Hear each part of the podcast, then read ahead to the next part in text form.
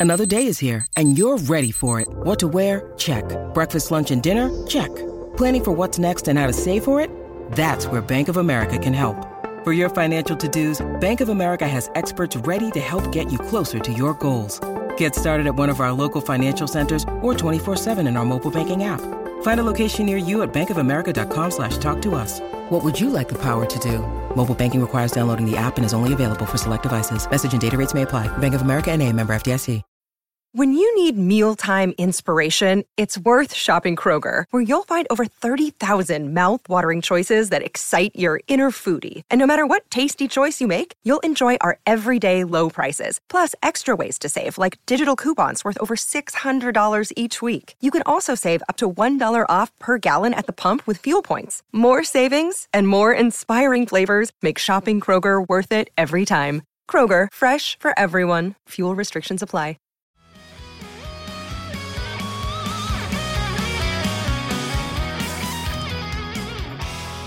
What's up, everybody, and welcome back to another episode of Straight Up Sabres, presented by the Hockey Podcast Network and the Charging Buffalo. As always, I'm Brendan. And I'm Taylor. And we are very, very excited to welcome back uh, a friend of the pod today. You know him on Twitter as NT Rider825 or Night Rider. It's I think we're still up for debate on what the actual pronunciation is, but our, our friend Kevin is joining us on the pod again. Kevin, how are you? And thanks for coming on.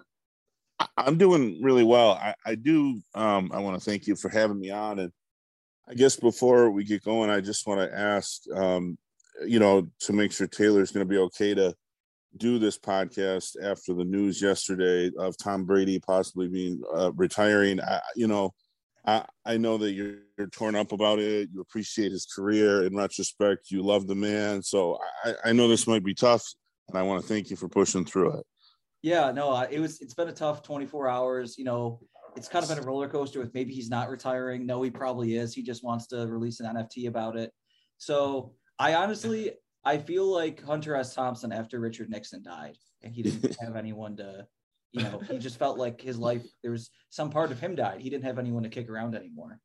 Mm-hmm. Well, alternatively, for those listening at home, Taylor informed me before hopping on this uh, this podcast that he's been on a 24 hour bender and he is currently not wearing pants either. So I think he's been doing okay. He's doing just fine over here now. Yeah, that's normal. He's, to- he's torn up about it. I mean, you just have to love the guy. You know, he, he beat up on the Bills for like twenty years, but you have to you have to love him, Taylor. You have to respect him. You have to. You'll be arrested if you don't respect him. like, hey, he beat up on our team, but you you got to respect him, or else Julian Edelman will come to your house and have a concussion, and maybe give you a concussion too. So I don't. I don't want to be dealing with that. I don't want any five four guys climbing in my window. he would be able to fit pretty easily through. Yeah, he probably would. Small crevices. Damn. I actually, yeah, I so honestly, it's been a very annoying 24 hours on Twitter. Not that mm-hmm. any different than any other time, but hey, glad to be rid of him. I mean, I honestly I wanted a season where he sucked like Roethlisberger or like Manning's last season, but we were never going to get that, unfortunately. Adrenochrome's too good. Yeah. And it works, honestly. You can't argue with the results. So yeah. I'll, I'll just take him not being around. Like this weekend, obviously, I'm super bummed about the Bills. I'm not bummed. I'm fucking devastated about last yeah, week. But yeah. there's just a little bit like I'm 90% devastated and like 10% like, oh, I don't have a game I have to care about today for Tom Brady purposes either. This is a rarity in the division or the conference championships. Yeah, yeah. like I don't want to watch any of it and if he was playing, I would feel compelled to watch to root against him. So you're right. That that's a positive. Yeah, I can I can take or leave either of the games. I was actually before we get into the Sabres talk too, just speaking of the Bills, one thing that I've been thinking about that I've been seeing a lot on Twitter that's been so frustrating is you know, I get the premise of just our core is young and like Allen is amazing and a freak and is going to continue to be good for sure. And we have now seen that he just can take it to a new level in the playoffs. But for all of these people who are like, oh well we'll be back for sure it's like to mm-hmm. me i feel like that is just so indicative of people not understanding the gravity of actually being in your title window because mm-hmm. like look at Rodgers. I mean, Rodgers only has like one, and he is arguably one of the most, not even arguably, he's one of the most gifted quarterbacks to ever play the position. You know, like the Seahawks, obviously they had a couple of cracks at it, but like they fell off completely. And to me, it's like you were pretty much gifted on a silver platter an opportunity and had to close this out with 13 seconds left against the team that Mhm. is by and large probably going to win it while you don't have the best player on your defense. You know, like you are good enough to be Yeah. in that position, not having Tre White and still pretty much just getting to host the Bengals at home in the AFC championship game. And they blew Mhm. it. And so it's like to Mhm. me, to Taylor's point about being devastated, I completely agree with that because I in no way have been able to look back fondly on this season and be like, oh, that was a what a ride that was. Like this was great. Like looking back, it's like, no, we should have like It sucks. we are in our title window. We have to win. You have you know, to you know what I found? You know, you know what Bills fans don't say that are the ones who were like 35 and heard that for probably months after 1990. You know, oh, it's devastating to lose a Super Bowl like that, but look at this young core. Like that was it. You know, that was our best shot. We never really got close. I mean, you know, obviously being in the Super Bowl, you're close, but you were never nearly that close. How about the Chargers? You know, for years, oh, like oh god, the youngest core in the league, Philip Rivers. Oh, he'll be back. Like you said, Rodgers. And you know, I, I'm definitely of the opinion that Allen. You know, uh, the- after this playoffs, uh, it's like I think he can carry an offense to be to be, you know, good to great, almost regardless of the talent. But Right. that doesn't. That's not really what matters because, uh, you know, it, it's it's it's a one game playoff. like they could be the best team in the league next year and have something stupid happen. What if Allen goes down? Yeah, right. Then and I mean, nobody- done. nobody wants to say this one and and i hate to but like this was kind of cam newton's the cam newton path and look, look at how he aged you know it's like Mhm. big physical guys they run a lot is your window smaller with them? I don't know. Allen kind of seems like a freak of nature but that's how people talked about cam so Yeah. you know he's a better passer of course but i'm talking about God. in terms of like getting you know your body getting beat up and that's what that's what you know leads to decline or you know you come off the rookie contract it's a little bit harder to supplement supplement defense you start to lose coaching you know it's like every little bite happens at once. Now at the same time i'm not like you know specific to the chiefs i'm not someone that's like well, they'll never beat the chiefs that's insane they just basically did right. you know um they also but did it's beat him in the regular season. Yeah. By eight. yeah yeah and it's like it's almost like not the chiefs that i it's not specific to the chiefs it's just this idea that this this feels like a, a blown opportunity that i hate I, I, it bothers me to see it downplayed because i don't know that's just people coping in their own way so I mean, have probably standards, really, in my opinion, when it comes back. Yeah like, yeah We're at a new level now. Like we don't have to do this like, you know, second rate team bullshit anymore. Oh, Like pat we on are the head, top dogs. yeah. Like let's let's act Yeah. like it. Yeah. which i um, also feel like i mean i know i don't mean to do all bills talk here but like i like i i feel like one of the big reasons the coaching in the last bit there didn't get ripped nationally is because there still is that feeling of like oh it's the bills you know? Oh look it isn't it great that they're here? If like losers. I mean, yeah i'm sorry to do this but like if you if the cowboys played that game and lost it that way you know that would be the entire the entire narrative would be about how incompetent the coaching was in the last you know 25 seconds or whatever. Yeah. uh, or the last it's a great and it's like it almost kind of made me mad to think you know i don't want to fire mcdermott I, I i'm really I, I mean sometimes in the middle of a game i'll say i do but like i don't want to I, don't need to fire mcdermott I- Right. obviously i believe in sort of all the you know team building stuff he does but it's like the lack of um yeah the lack of criticism that if mike mccarthy did that or if somebody if the cowboys did it or you know if if the the patriots did it or the giants or like one of those like teams that's perennially there it just was weird to me it was it almost kind of made me annoyed Yeah. definitely. Yeah, I understand. All, all that being said, uh, I think they're still going to win multiple Super Bowls. yeah there you go i It's gonna be I think- something. i just i want to get to one you know like That's Oh, yeah. have that build up that two weeks of fun but for sure. So the last time we talked, there were let's say a lot of bad vibes surrounding the hockey team. Uh, it was still like I think it was early Kevyn Adams era. It was last year.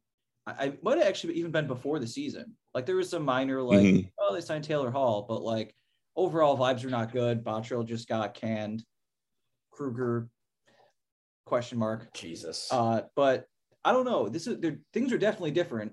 Basically, the entire team has been overhauled. New coach, uh, Kevyn Adams, kind of stepping into the role a little bit better, and then you have like a, a real front office. They hired an assistant GM, two assistant GMs, I think, multiple analytics people, real scouts. They have a full scouting staff again. And obviously, they have accrued quite a few prospects via the draft and also trades. So, do you think the vibes are better, or are we just like being naive? No, I definitely think they're better. I think that there was a lot of the uh, that last year there was a lot of sort of denial you know even from myself at times on this this this idea that when you look back on it in retrospect like what was the actual pathway to compete with Eichel and Reinhart in their at their age and in their competitive window and and then nothing coming up behind them right. what was realistic we you know we saw the one path you might argue was hey, go and sign the biggest free agent right um, and that was a disaster. And after that i think i got to a place where i became o- okay with the Eichel trade because they actually did it the right way in the sense that they did it along with a total you know rebuild. And i know that they have nobody coming to their games because of that. And i respect those people who said no call me you know i'm not in for this one.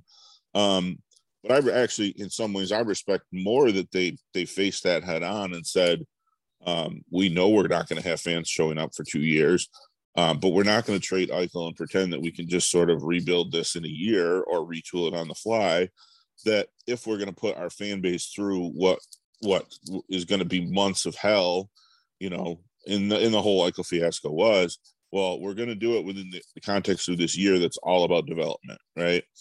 Um, and this year's been crazy for a number of reasons, and I think it has for a lot of teams. It's hard to sort of evaluate any team this year, in my opinion, um, given what what the what the COVID restrictions and and the, COVID list does to your to your lineup night tonight. But um, you know, it's not. It's all about you know looking for and finding positives, and and sort of understanding that within the bigger picture, within the bigger context, they are going to be a team that that for the first time since I don't know when, probably when Murray first came on board, they actually do understand what they are. And that is not a premier free agent team, not a team that's going to attract talent and quickly, um, you know, turn it into a contender. They are a team that's going to have to do all of the, you know, the the volume drafting, volume development, and then adding along the margins. And and that it's going to take time, and that it's going to take time to win fans back, and that there is not an easy fix. Um, and I think hopefully for those fans that stick with them through it, they'll be rewarded at the end. We typically aren't, but I think the reason the vibes feel better, because I do agree, is because I actually think they have a vision for once. Um, you know that vision is is a tough sell for a lot of people, and I and like I said, I don't blame those people at all um, for checking out. But I, but it's a better vision than they, than that they've had in the past when they were, you know, pretending that they could compete with this core that wasn't even close and had no way to improve.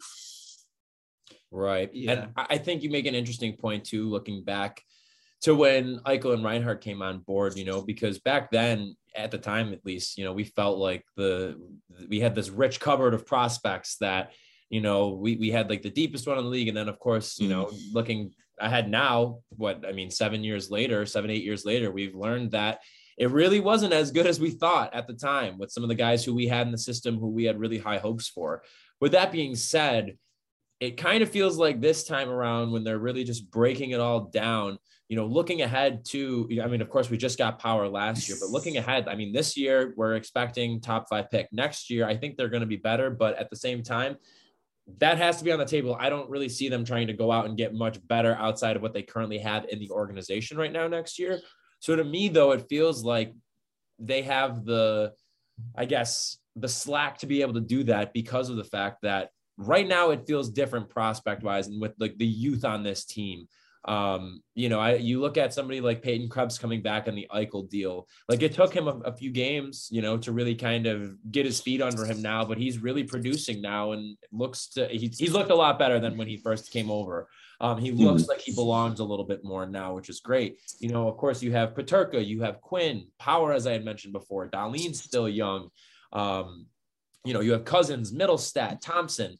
Like, you know, back then in 2014, 2015, you had, oh, JT Compher's at Michigan. Like he's looking pretty good right mm-hmm. now. Like you didn't necessarily have guys who were already here and getting you excited. And I also think that the guys who aren't here yet, you know, Power, Levi, Johnson, even too, for that matter, you know, back in 2014, 2015, we really didn't have anybody like that in the system waiting in the wings who we knew was going to be there. So, you know, do you feel that way, Kevin? Like, do you feel as though there's like a pretty stark contrast between the 2014 2015 era or 13 14 14 50 era sabres and then you know where we are now just in terms that the i guess the organization itself is just filled with talent at this point that it seems like it's legit like not just like bottom six guys like you might have some impact players there and maybe adding some two over the next two seasons with two drafts, especially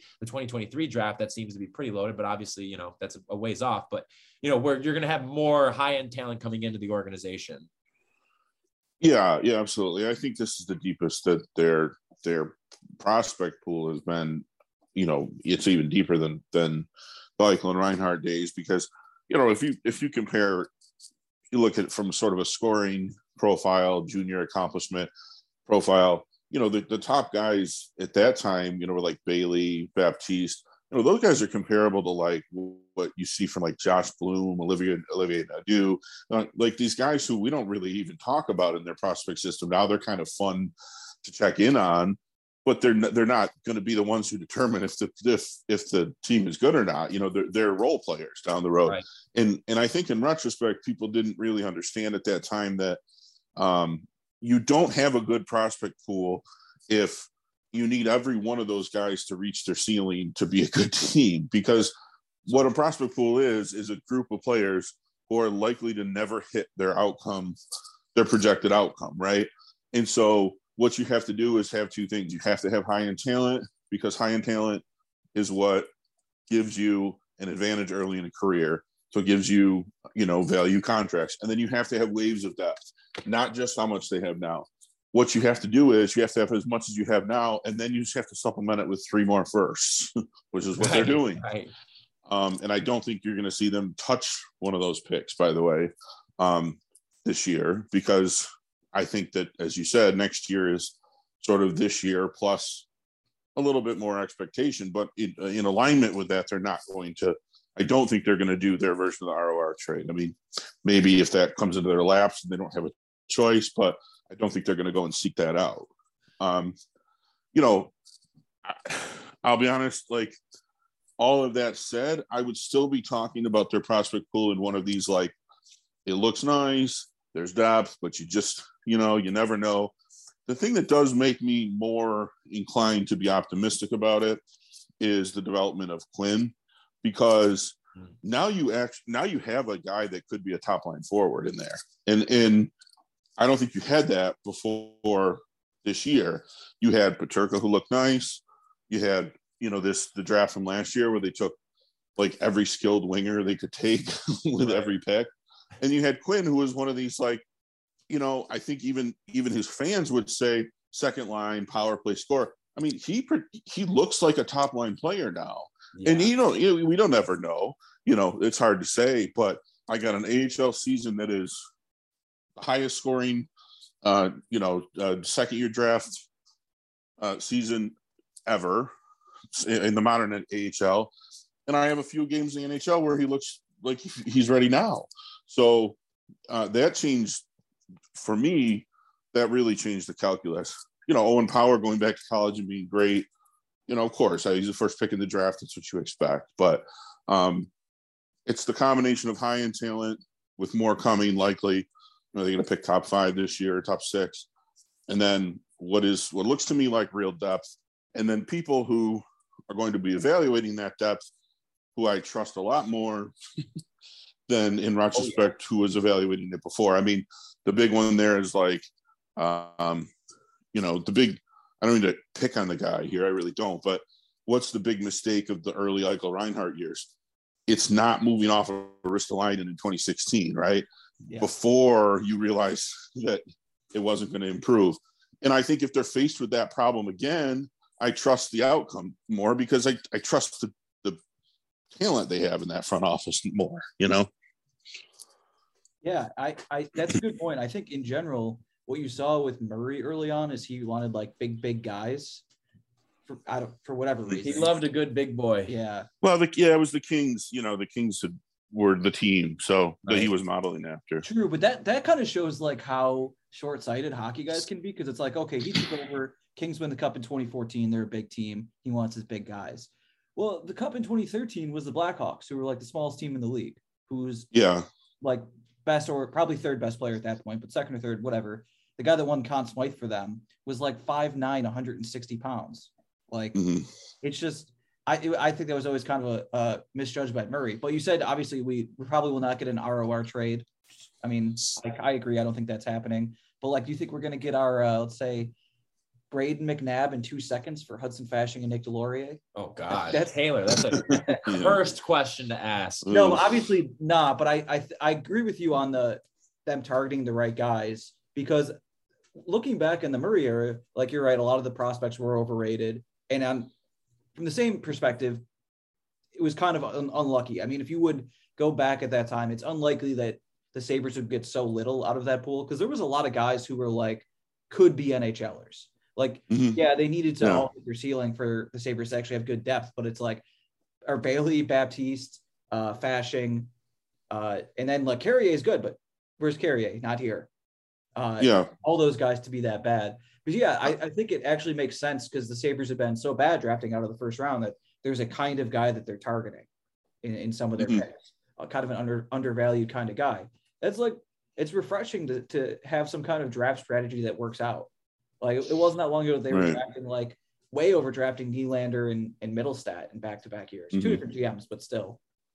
Uh, but Well, yeah, they yeah they, they for those couple of years there they did the thing that I, I absolutely can't stand. Um, Uh, uh, and, and it's nothing against those these players because I think in the right environment they they can be really effective contributors. But on you know like a rebuilding team, a bad team, you're taking. I, I mean, I call them like they're like frosting. You know, like or or like the sprinkles and frosting on the decoration on a cake. Like you can't take that before you have the cake. So Yeah. you know, Alex Nylander in another world getting drafted by, you know, I don't know who who randomly what good team randomly had a bad year. You know, like St. Louis, they had a random bad year. He's probably a nice player there, you know, a nice contributor. You can't do that if you have you don't have the support around that player to allow them to be, you know, effective. And like obviously the most glaring example of that is oh, it's okay. We'll replace we'll re- replace Ryan O'Reilly's minutes with Casey Mittelstadt, who's 25 months out of being, you know, going to his junior prom. Come on, you know. Right. Um, and, and I, I think what's what indicates to me that they have no no thought about doing that in the future is is you know the the Russian picks that uh, the kids that they took out of Russia in this past draft. Those are players that are not going to be over in North America on an NHL roster for years, um, and that's fine. but it's like that's a team that's looking to build, you know, uh, long term. And if you're asked, if you go to a, if you went to a, um, you know, like an analytics department, for instance, and asked them, nine out of ten times they're going to tell you that the player that that RFF RFA player you kind of like is not worth giving up two prospects for because you're not going to be good yet. So, you know, if you look at like what's the target window for me, I think, you know, like you said, next year is going to be sort of a similar year to this year, but there should be some expectations Yep. of improvement. And then I do think by 2023, you want to see them competing for something meaningful. Um, because if not, then you do start to run into the problem that the Eichel teams had, which was, uh, you know, hey, by the time we get this right, all of these guys we've been dr- building and drafting and developing around are going to need a new contract. Right. And now what do we do? So you do need to have some something by then. Um, you know, and as far as like, I guess my one caveat to that would be, I think if they had, I think if they were faced with an opportunity to acquire, uh, I'm going to use the phrase, um, you know, consistent goal, young goaltending. There's no such thing as this, but Yeah. if they had a chance to acquire what they thought was a young, reliable goaltender, they would use a draft asset to get that. I do, I do believe that. Do you see anybody as being a possibility for that? And I guess that goes for both goaltending and even like across the league, even if we're talking about a position player. Like in your mind, even if it's like not somebody that may necessarily be rumored, like in a perfect world, is there somebody that you feel makes sense for them to pursue that would maybe even be likely to be given up by their uh, respective team? Yeah, I, I think it's tricky because how it, if you're a goalie that your team is likely making available, it's probably because you're inconsistent. Right. Um, you know, that teams just don't shop those guys. I know, you know, like Carter Hart was the guy who was terrible last year that, you know, I, a little bit in the back of my head, I thought, gee, I wonder if you could maybe, you know, spike him out of there because the talent and, and track record is just immense. That was like his only bad year. Yeah. um, you know, I really don't know. I, there's there's guys who I know they've been rumored and linked to. I, I I heard, you know, I don't have like any kind of uh crazy sources here, but I had I heard they were like in on every goaltender last offseason. and right. they just missed on all of them, which is understandable, including Ullmark, who they tried oh. desperately to resign. And not all of them. They did bring in our good friend, yeah, and uh, my Craig Anderson. So you can't say that just all the goalies, just all the so, ones probably be in the NHL. yeah, I, I, I don't know. I think the I don't know. I don't know who would be available. Like I think they probably um this we didn't talk about the goalies when we talked about prospects because you know talk about unpredictability, but I, am sure they're happy with the development of their goalie prospects this year. Yeah, um, big time. You think it's likely Levi ends up in Rochester by the end of the year? I think I think they're, they're gonna they're gonna bust their their hump to get him signed. You have to because Absolutely. you know Portillo. What is he a junior? I think, I think he might only be a sophomore. Okay, yeah, yeah his first year start. I believe. Yeah, yeah. Is a uh, weird like so, didn't go to college right away thing. But you're getting to the point on him where you don't want to let the clock, you know, you don't want him playing on that last year unsigned. That's my thing. Yeah, I, I don't ever want like it would make sense if they went Levi this year, and then next year will be the end of mm-hmm. Portillo's mm-hmm. junior season. And who, I mean, obviously, it would be ridiculous if Levi was good enough that after one AHL season, he's ready to come up full time. Right. I mean, if you get him in and he does well next year, who knows? And then and maybe it makes it a little bit easier for Port- Portillo at that point. I don't know. Um, I think you sell you sell it to, to Levi and Portillo as, hey, you guys are our our duo moving forward. You know, long term, we see you guys as our. We don't see you as competition to one another. I mean, how many teams play one goalie? You know, right? Seventy games anymore. They don't. So, you know, and then UPL is kind of your bridge to the to the future, and maybe you bring in. They they, they have to bring in some. they have to bring in someone this offseason. Um, Absolutely. Ironically, I think if Craig Anderson had just been healthy, it would have been fine. But um, that's right. the whole point, right? It's a 40 year old, so they get hurt. Yeah. No, honestly, that's actually something I was going to bring up. Like, what does the season look like if they get like even normal goaltending or even like slightly below average goaltending? Like, they wouldn't be a playoff team, but like, I don't know, like when they when Anderson plays or when Tokarski plays, they're or even when UPL played, their record isn't bad. I mean, their scoring is definitely slowed down of late. Uh, but would they just be like not really a playoff team, but the kind of like as not as good as like let's say the 18 19 or 19 20 sabres like they're, they'd be one of the in the hunt teams that you laugh at. Exactly right. yeah. but they're know, there. I don't know if that's even worth it now now that i think about it because that kind of takes you out of the top five pick range. But it might be i don't know. It's not fun yeah i think five three all the time. if those games that aaron dell like just would choke in the last minute of like that you know that's not fun for anybody but i think they would probably be yeah I, you know what six to seven points better maybe um which is significant. That's a lot. Um and everybody feels a little bit better about the, the you know the team in general but i'm not somebody who thinks bad goaltending ruins development of, of players around you. I think it can kind of harden you a little bit. And yeah. there's a there's also this other part of me that says you know i don't necessarily hate like is there anybody on this team right now? Any young? Is there any young player on this team right now that looks totally over their head? I, I don't think so. Um, night to night, not young. no, and I and I don't even mean like like anybody important. You know, right? Like, um, I don't Yeah, know. Really? They, they all. I mean, Victor Olofsson's looked over his head for about a month, but there's some. I don't know what's going on there, but like, I don't have a problem. They, they clearly think that that like specific to someone like Cozens, like Renato clearly thinks that the best way to develop him is to throw him in the fire. You know, he, right. he did it last year. He's done it every opportunity he can. Like he he almost revels in it. If you watch some of the matchups in these games, if they're playing a high end center, he will hard match Cozens to him the whole first period. And it's like, I don't think that's because that's because Don Granato understands my job isn't to win; it's to challenge him. You know. Right. So, do I hate that he's that? There's some of these games where Cozens is like, and these guys are going out to saying we got to score four goals just to be in it. No, you know, I don't know that that's bad. Um, maybe for the defense defenseman, but you know, I don't, I don't know. I'm not, I'm not really sure how the two things work in tandem. I think that with better goaltending, we probably feel a little bit better about the forwards. But if we stopped for a minute and right. you know looked a little deeper, it's, it's no different. Uh, yeah, and I, I wonder at this point, like like you said, six or seven points. It it would make the record look better. It might make people feel better. But like, would Sabres even have like ten percent playoff odds at that point? Like with how top heavy? Oh no! Do you know what the cutoff is in the East right now? Pace? Like hundred. No, it's 107. 107. Uh, I- this yeah, I was uh, this was like last week. I saw that, so Oh that could slightly God. change.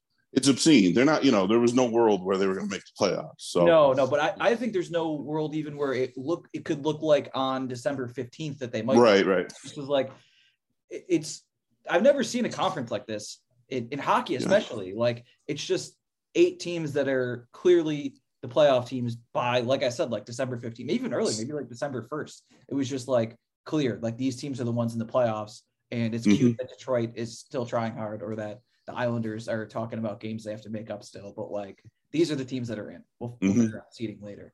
What- And this wow. division especially is. I mean, look at this division. That, that there's going to be a Florida, Toronto, Toronto, Tampa, uh, Boston, Florida. You know, one of those, two of those four teams are going to play each other in the Yeah. first round.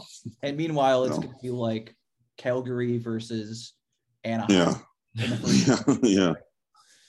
Oh, Well, it's another good reason to rebuild. By the way, you know, wait the division out a little bit. So That's true. I mean, yeah, the Tampa and Boston really they can't be good forever. uh, mean, I don't know, but I, I've complained every podcast I go on. I end up complaining about how Patrice Bergeron is better every year. I don't understand it. It's insane. It's it's it's extremely annoying. It's also very annoying that like they kind of, I guess the medical term would be they shit their pants as a franchise in the middle of the last decade and like had a breakdown. Yeah, they did. and And it didn't Seguin, matter. Traded Hamilton. And like they had that terrible 2015 draft. They Yeah. traded Lucic trades fine, honestly, in hindsight. That was a good deal. But like it was like, oh wow, like Boston's gonna actually suck once these guys age out. And it's like, oh no, actually the next two drafts they take Pastrnak and McAvoy, Mhm. who are like Mhm. both probably top 10 at their position. And now they're probably just gonna be good forever. And Bergeron's never gonna Mm. Yeah. never gonna age out. No, it's like he's like Brady. You know, it's like he's doing something. They need to look into it. He's there. He's involved with some group. I don't know anything, but you know, it's Massachusetts, so everybody there is just a sicko. So Very true. Well said. Well, so to transition off of that, getting back into some of the younger guys on the team, I think somebody who I absolutely want to hear your thoughts on, Kevin, due to the fact that he has been probably the biggest surprise this season for the Sabres, and that is Mattias Samuelsson. I cannot say enough of how impressed I have been with him and how pretty much everybody has been like everybody has been impressed with him. He has Mhm. just been standout good. And I think it's one thing for him to be as good as he's been, but it's another when you take into consideration how people have viewed him by and large, honestly, up until going into this season. I mean, a lot of people, I know myself and Taylor included, I don't know if you felt this way too, but like that, that was just a miss of a pick when they took him. It wasn't what they Mhm. should have done. It was really like the antithesis of the philosophy that they showed in this past draft, where it's like, let's go for the skilled guys, people who can score. Whereas with that, it's like, okay, you have a pick at pretty much end of first round, top of the second round, where all these guys are kind of like interchangeable of probably being first round picks or worthy of being a first round talent. And you're going to go with a low ceiling, what seemingly was a low ceiling two way defenseman. Um, but now, yeah, former like a former player's kid, of course. U.S. Right, of course, Like yeah. whole, like you you, know, you go for the lineage bullshit, like all of that. Yeah. Yeah. And and but now, I mean, my God, he looks like he like is not only ready, but like he belongs. Like he is he's been great for them consistently. He has been one of, if not their best defenseman out there for for the, these past couple of games. Yeah, absolutely. I would. I'd be looking. I was um, discussing this elsewhere. I'd be looking to get him harder and harder matchups all year to test him because, um, you know, like it looks. He looks the part, and I think there's a certain point this year when everyone kind of noticed. They're like, does anybody? Everybody realize like Mattias Samuelsson's at like a point of game, point of game in Rochester, and he doesn't play on the power play. Like, uh, and that's what it is. It's that end of the ice. I mean, like he he was I know it was, it was Arizona they played last night, and I'm a freak for staying up to watch it. But there's a shift. He's down behind, like at the behind the net. Um, you know, like cycling the puck like he's a forward, and you know, getting back to cover his position. And it's like I never saw him do that at the at the team national team, and never saw him do it at the World Juniors.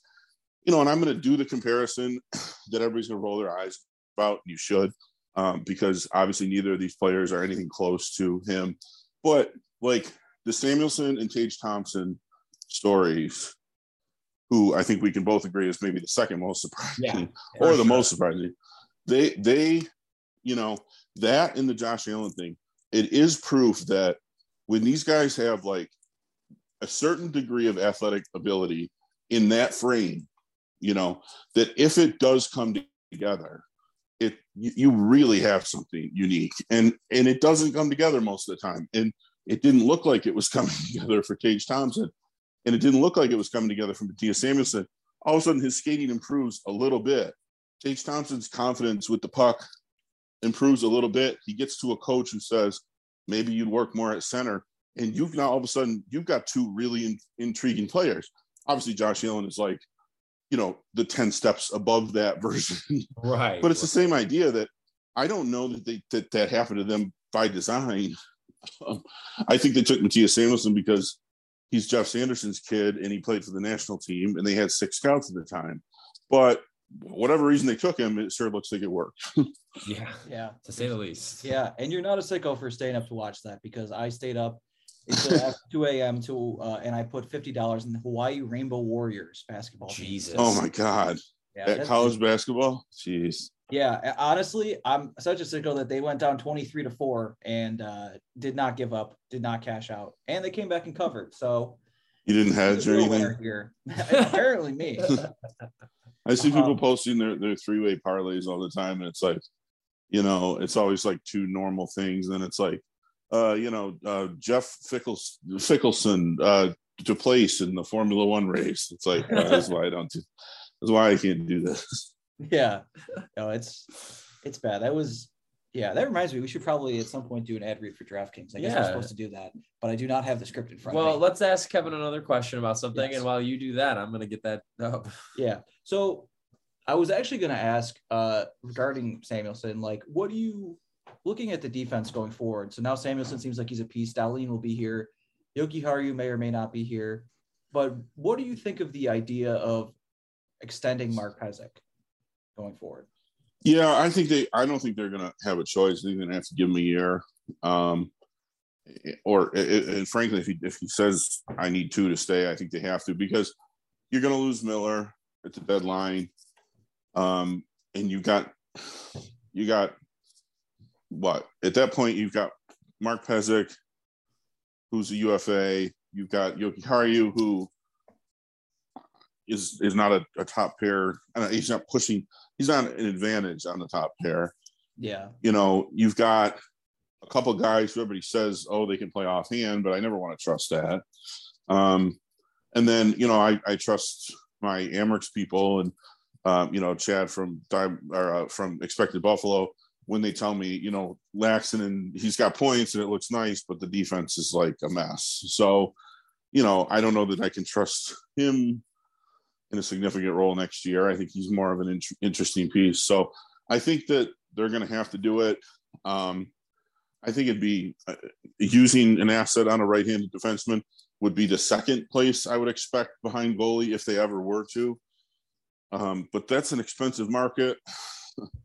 well, it's one that they've gotten burned in before. So I don't know. to that point though, you know, you kind of alluded to it there, and I was thinking about this earlier. I mean, is something going to have to give with them though on the left side where they're going to have to try a guy in a Yeah. top 10 because next year you're looking at Dahlin Samuelsson and Power. And realistically, those are three guys that should be in your top four. Yeah, I mean, in terms of my left side move, like long term, big picture, you know, I get yelled at for this all the time. I don't understand why people are insulted by this. I need Dahlin to be my second pair defenseman. Yeah. Um, I need him to be. I don't know why people would be against the idea of him playing like easier minutes and cut loose more. And then I've got Owen Power who can play ideally a top pair role, kind of use him however it turns out that he's best suited. And now I've got Samuelsson who I can use in a matchup role, and I can trust that he's gonna, you know, handle that okay. I think it's only been a few games. I just That's love- my left side. I don't want to touch that. I don't want to put one of those Okay. guys in the right. Okay. Yeah. So You know, do you think uh, I just thought this as a comparison? Do you think this is fair as a future uh, having Owen Power be our Alex Pietrangelo and Dahlin be our Kevin Shattenkirk? Yeah, the other one, the other one I like is like um like like a Dougie Hamilton, Jaccob Slavin type thing, you know, Yeah. or like um uh like I'm gonna say Chara for power, and that's like crazy, but like Chara and Torey Krug, you know, a, a better Torey Krug. You know, I I think that that's um yeah, that's kind of what you have to do. You have to say, like Owen Power to me is offensively was way underrated offensively among scouts and is probably a little further along there than he is defensively still. But he profiles as a guy who's going to give you like across the board good play, right? I can play him a lot of minutes. He's going to be able to do a little bit of everything. You know, I think it's pretty clear that if you ask Dahlin to be a both ends of the ice impact player, he's just not there.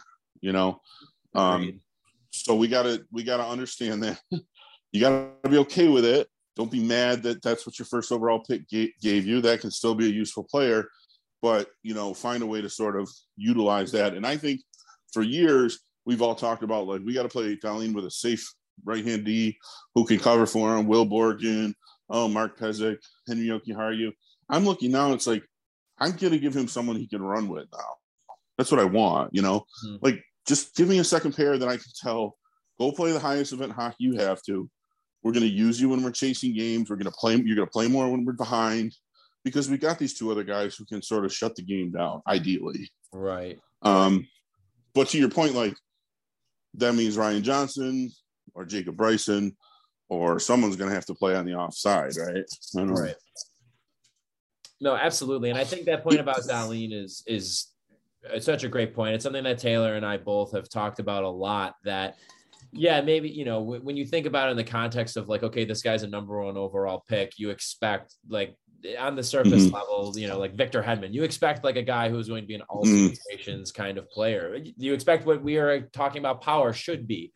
With Mhm. Dahlin, though, I still think you walk away happy with the player if he is a like you said a high event like 60 point guy every year i will gladly mm-hmm. take that absolutely Yeah, I mean, on Leafs, top of Leafs fans that- don't. Leafs fans don't really complain about Morgan Rielly that much, you know. And Right. he's he's been their top pair defenseman. What if he was their second pair defenseman?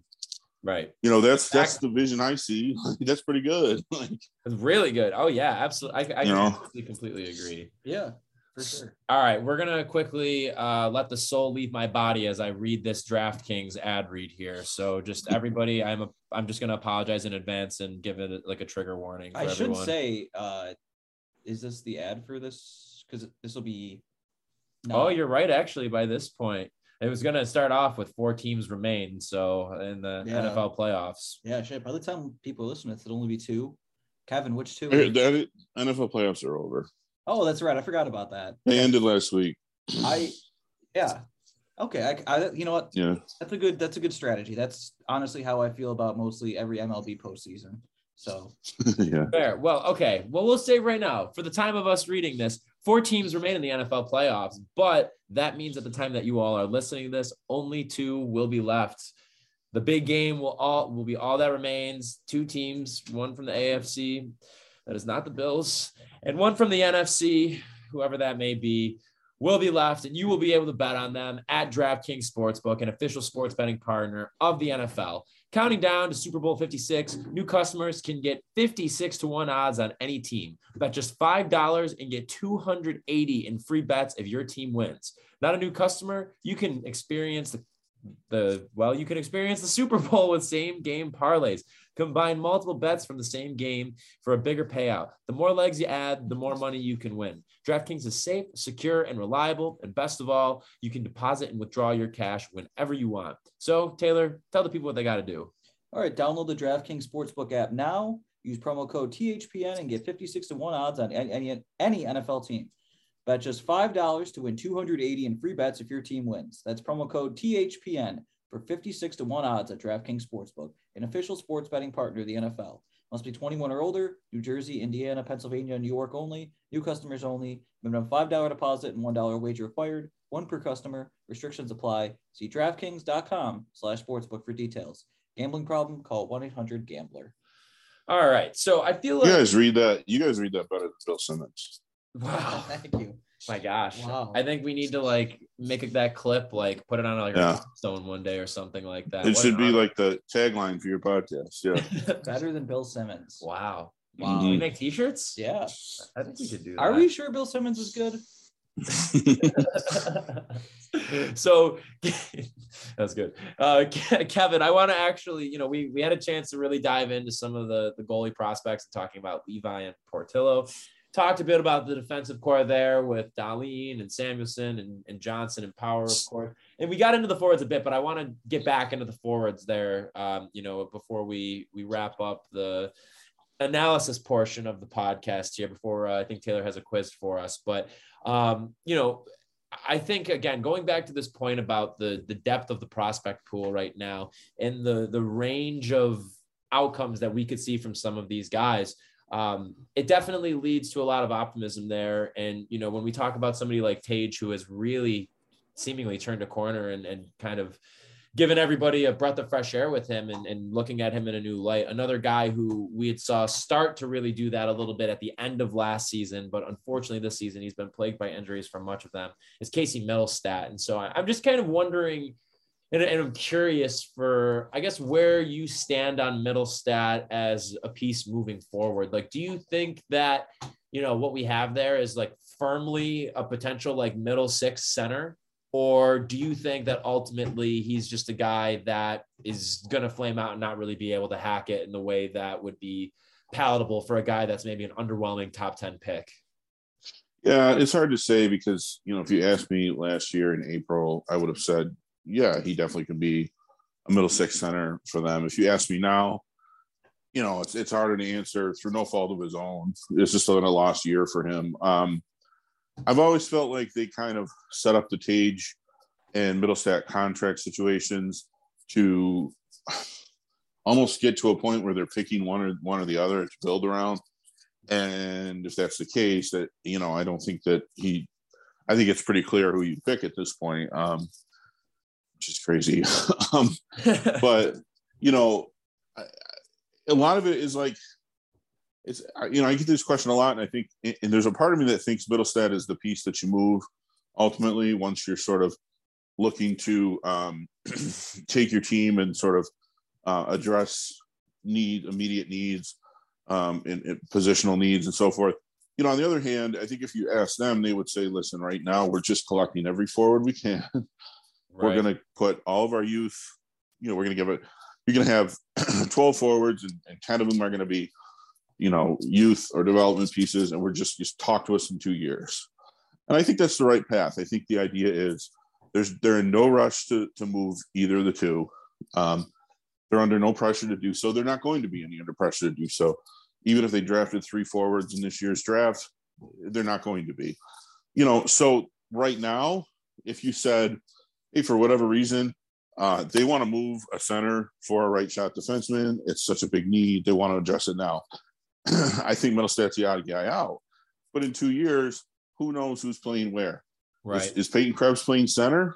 Because he's looked pretty good on the wing to me too. Um, is Dylan Cozens definitely playing center? I think so, but you, you never know. Um, do they win the lottery and pick Shane Wright, or do they pick fifth and take you know, the, the one of the two right shot defensemen. All of those things are going to contribute to what the real answer is.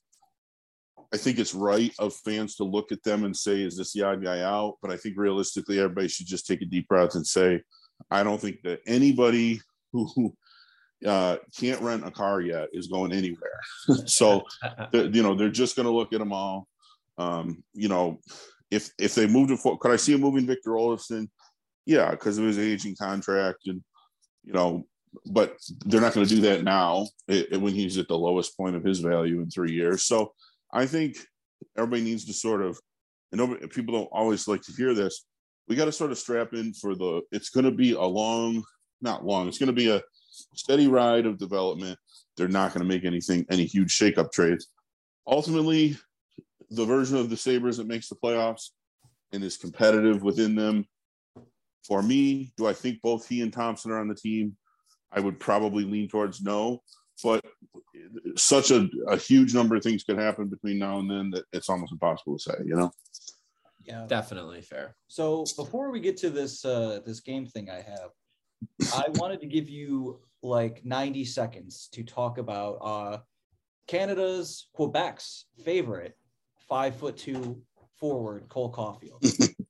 well, I mean, where do you start? It's just, just he's just a, an unprecedented talent. Uh, nobody has ever scored a bunch of goals in the USHL on an All Star team.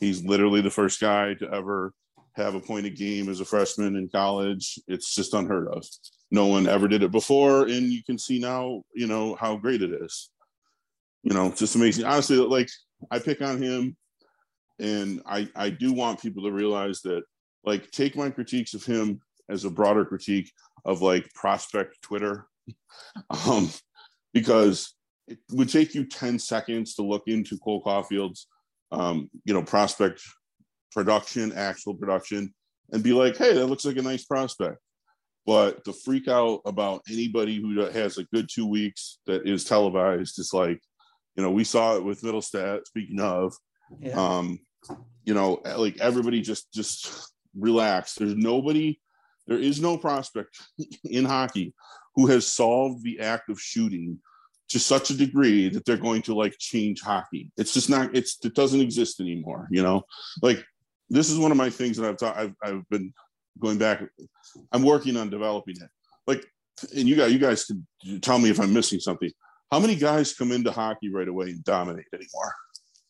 You know, we don't have Crosby, Ovechkin, Stamkos. Um, I mean, the last one is Matthews, right? Yeah. You know, you might say Patrik Laine, but uh, you know, everybody infamously was telling you there's issues here. right. It just doesn't happen. You know, Jack Hughes takes two and a half years. Lafreniere still hasn't. Um, you know, Owen Power's not going to be a Norris guy next year. Like the t- and, and my theory is there's there's no there's nobody to beat up on in the NHL anymore. You know, nobody's running the fourth line that you can eat alive. Nobody's running a third pair that is so horrible that a night that an 18 year old kid can dance around them anymore. Like with each year, that talent level increases. Look at a team like Buffalo. You know, a bad team, right? We've got Mark Pysyk on our third pair a lot of nights. Yeah.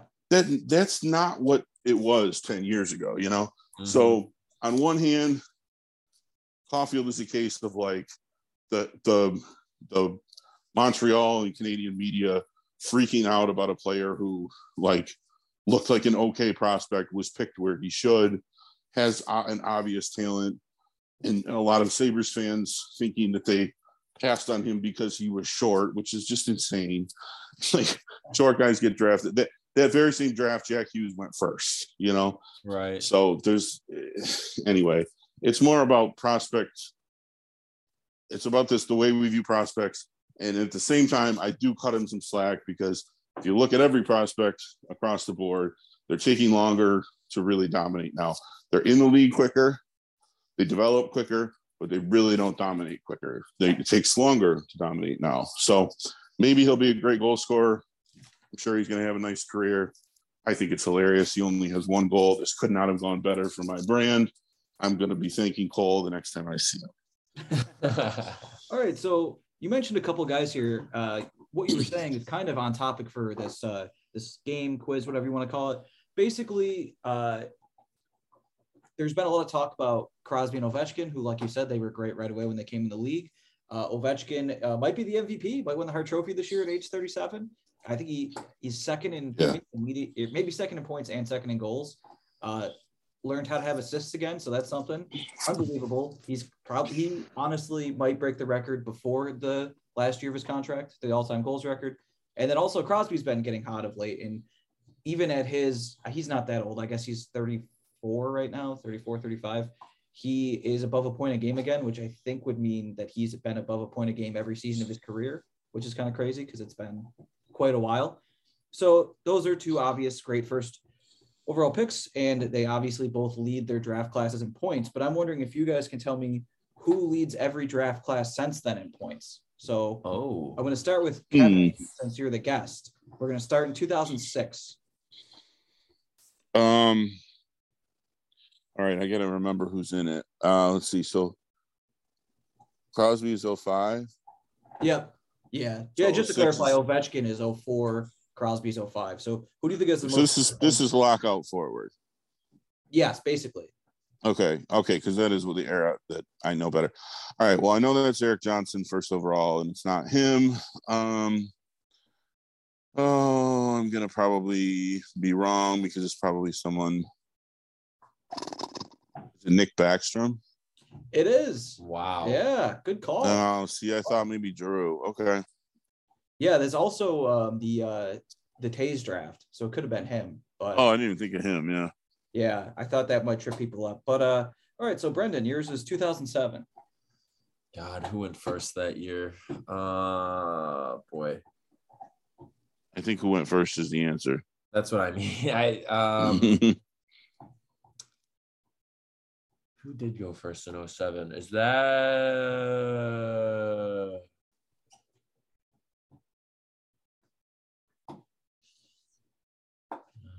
no? Because he's I think 08. Mm. Oh, man, oh, is it Kane? Yep. Oh, it is. Okay. Yeah. Yeah, he was that. I, for whatever reason, I was like, did he go votes. 08? But I, 08, I, never mind. I'm not going to say who I think the one in 08 is. So that's, yeah. Yeah. Honestly, not even close. Then to whoever was second. I think Voracek. yeah, that's a bad. Oh, that's yeah. a bad. like by Yeah. points. Not a great draft. That's class. like a, a famously shallow draft. Yeah. yeah. I mean, James Van Riemsdyk was second. JVR, So. yeah. Uh, 2008. Kevin, what do you think? All right. Well, 08 is Stamkos first, who I think I saw him score his first goal. Um, Wow. I'm going to say Stamkos, but I'm a little worried about the injuries. I'll say Stamkos. Yes, it is Stamkos. 900. Still, okay. Is there anybody catching up or no? Kind of, yeah. I don't remember who it was, but yeah, like you said, the the for goals, it's not even close. Yeah. I, uh, I don't remember who was catching up to him. I think Doughty went second that year, so he wouldn't even be close. Yeah, Doughty and Carlson are in that draft, but I, maybe Carlson, but I don't know. Yeah, but yeah, 917 points. He's really banked a lot of points early in his career. Uh, Mhm. Brendan, 2009. Tavares? That's correct. Another first overall pick. 859 This points. that's what I mean. Like I used to just be like, and all these guys are right away. You know, Oh, they're great right away. 100%. Mhm. I mean, right away or whenever Barry Melrose got fired. Yeah, yeah, true. Uh, 2010. Uh, Oh, whoever got this one, I knew it's just a coin flip, isn't it? Um, this is Hall Seguin. I'm gonna say Hall. Incorrect, Brendan. You want to steal? I mean, is it Seguin? I It is. Yeah, it's gotta be. Yeah, yeah. Yeah, it's weird because like Seguin has barely played the last couple of years, but That's Hall why I picked Hall. Yeah. does not uh doesn't produce points anymore Wow. for whatever reason. Decided to have a lifestyle change like four years ago and stop doing that. Uh, so Brendan, 2011. Uh, bu- bu- bu- um,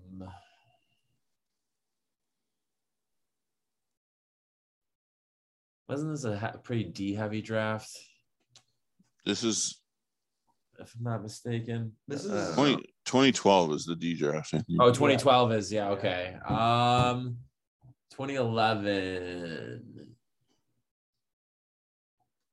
I'm I'm probably a year too early But is it Jonathan Huberdeau? Or A No. couple years too early. No, no, you, you're in the right year. Oh, really? He was that draft? Wow. Yeah, but he's not correct. Kevin, you want to steal? Shit. I only know this because I know if I'm right, I know they're the same draft classes at it Kucherov, Yeah. Oh, Jesus. Yeah. It's a tough one. but they're close because he just he just passed him or something. I think, or is maybe it was Huberdeau just passed someone. I don't remember. Huberdeau is very much catching up, but he's also got like 100 plus games played on Kucherov. Wow. Uh, Okay. 2012. So this is the the worst draft ever, but the answer is easy. It's Zemgus Girgensons. So I'll take the points. Yeah. Um, I have no clue. Thomas Hertl. no, I think he's second or third. This is a terrible draft. 2012? Yeah, 2012. Is this uh Oh, I know who it is. I just figured it out. 2012? Who the hell could this be? Um, let's say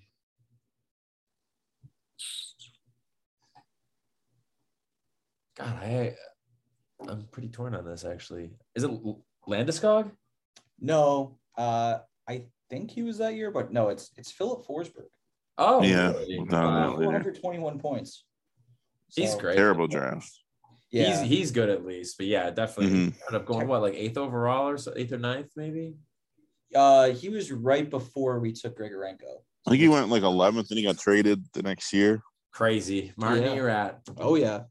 All right, so that, I think then that you guys remain tied at three, and it is Brendan's turn, Oof.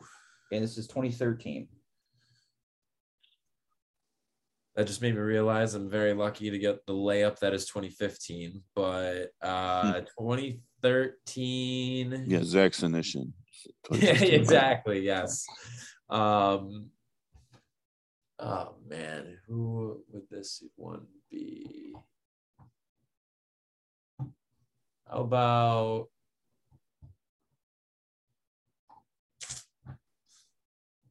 Damn. Um, this is tough. trying to just like go through guys. It is a male, if that helps. Yeah. it is a guy. Is it? Thank you, Taylor. Um, You're gonna I'm 2013. Okay, I got 20. No, I, I was forgetting the year 2013. Okay. Yeah, 2013, 2013. I'm trying to remember this draft. I don't know why. Um, is this Barkov? It- that is a correct draft, but no, that's not correct. God damn. Kevin? And then it's got to be MacKinnon. Yeah, it's MacKinnon. Oh my God. What am I he six of doing? I would have. I would have. I would have guessed Barkov too because MacKinnon was slow to start. Right. I, I just career. completely forgot about MacKinnon for whatever reason. Damn. Yeah. Crazy. All right. All right, uh, Kevin, uh, your turn to choose uh 20 your guess. It's 2014. All right, I'm gonna say Draisaitl. There's a tiny part of me that's worried it's Pastrnak, but Draisaitl. Yes, uh, you're right to be worried, but it is it is a uh, Draisaitl. Uh, 567 points. For Yeah, he's nuts. He's quite a few ahead of the two Sams that dominated the pre-draft discussion.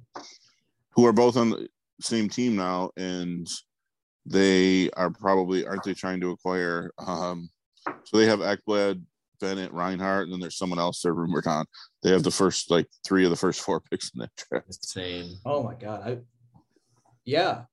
Well, I guess they won't be able to get Draisaitl, but yeah, I don't remember who was fifth that year. There's somebody else who Is it- um, Hmm. Yeah, that's crazy. no, it's like it's not. It's it's. I think it was somebody further down. Um, I'm gonna look up that draft. I don't know. Huh. I, I don't have it. It's like the uh, the Bills uh, at different points just had like everyone in the top ten of the 2006 draft. Like obviously they drafted Whitner, but then they're like they got Vince. Oh yeah, they got Matt Yeah. they got Reggie Bush and Mario Williams. all the busts. Oh yeah, yeah. No, Mario was good. Mario was good. I don't I don't care uh, if Jerry Oh. Hears that. 2014 has Point too, but he Brayden Point, but he Late bloomer. probably didn't play because he was in junior for a couple of years. So Right. Yeah, he's definitely uh, has way fewer games played. Uh, 2015, Brendan. You want some time to think about it? Mm, Yeah, I actually don't need any. I know the answer is Noah Hanifin. no, it is of course, of course, Connor McDavid. Yep, 632 points already. Well on his way to a thousand. Not bad. All right, so this is actually yeah easy one too. Kevin, 2016. yeah, this is easy. Big Alex Nylander. Let's go. no, it's Matthews. I don't think anybody's close. Yeah, no, not really. Yeah, he has 396 points. Is Uh, Laine a second? Oh man, I don't know. I, I looked at this earlier. Laine Oh, you got the first. I usually get the first. Okay. Yeah, he was like he has way fewer points than I thought. He never gets assists, so Yeah, doesn't help. He doesn't score goals. it might be like might be someone like Matt Tkachuk or something. you know what? It is. It is Tkachuk. That's who Okay. it is. Um. All right. Uh, Brendan, 2017. Uh, I I don't know if because this is the Hischier draft, Yeah. and I don't know if it's him. It did something t- is telling me it's not him. I'm trying to think of who else. Obviously, Patrick was two. Yeah. Uh, yeah, God. Uh, because then it was this. Is it Cale Makar? No, Damn. I think I don't think that's the right draft. But Oh, maybe he it might be actually. the next year. No, that, that's no, that's the right draft. It is. Yeah, that's right. Because he, he was in college for like two years after that. Yeah, I know these drafts pretty well now. So is it? uh, Yeah. Uh, I'm pretty sure is it Elias Pettersson? it is. Oh, Elias Pettersson, right? One Yeah. But that's also that's Heiskanen too. That Yeah. draft falls apart after like five picks. Right. All right. So Yeah, guess where we picked, by the way. Uh, good stuff. Uh, I'm gonna go jump off my balcony real quick. 2018. Um, so this is Dahlin's draft, and I actually don't even think that he's a terrible pick. Um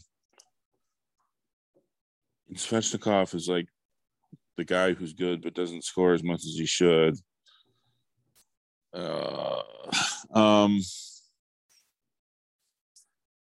so- is it Svechnikov?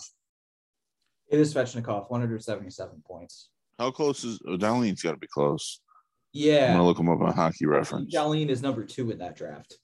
I think it's got to be because at that point they were the only two that and Tkachuk played right out of out of the draft year.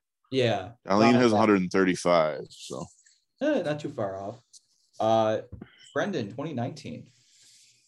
I mean, it's it's got to be Kevin's favorite player, Cole Caufield. Mhm. Um, I'm gonna go. there's a couple bangers in this draft. I know who I'm picking. Oh boy, I mean, or it could be Taylor's favorite player, Kaapo Kakko. Um, yeah, It's not, it's not the guy with 13 career points, surprisingly. look at if he plays with the right line mates and he gets the right usage and the right coach and the weather's right and um, they're not mean to him at MSG Arena and the scores don't cheat, he'd have a lot more points. Sounds like Kaapo Kakalainen. Sorry. Yeah, Um, Jack Hughes. that's correct. He has 77 points. Uh, Kevin, 2020. Okay. Um it's actually these kind of get tricky because there's always some weird guy who played more games. So this is um Lafreniere, Byfield, Stutzle. Um right, Quinn, Raymond, uh, blah, blah, blah, um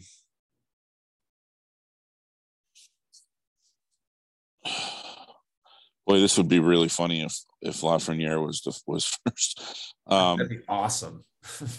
I mean, he might be because it's this is where there's like the the strong bias towards guys who've played. You know, Yeah. like even if you haven't been good, you you still lead your early draft. And I'm just trying to think that um if there's anybody. I don't. Is uh, Lucas Raymond's this draft, but I don't think he's caught up. Just pick. Um, Byfield's been hurt. Stutzle's been good. I don't know if he's been good enough. All right, I'm. A, I, is Lucas Raymond? No, Brendan, what do you think? Oh God, for uh oh shit. Um I was totally gonna guess Raymond. That's what I was expecting. That uh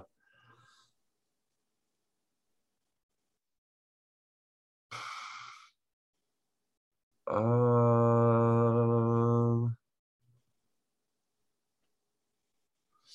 Wow, I'm not prepared for this. Is it is it Lafreniere?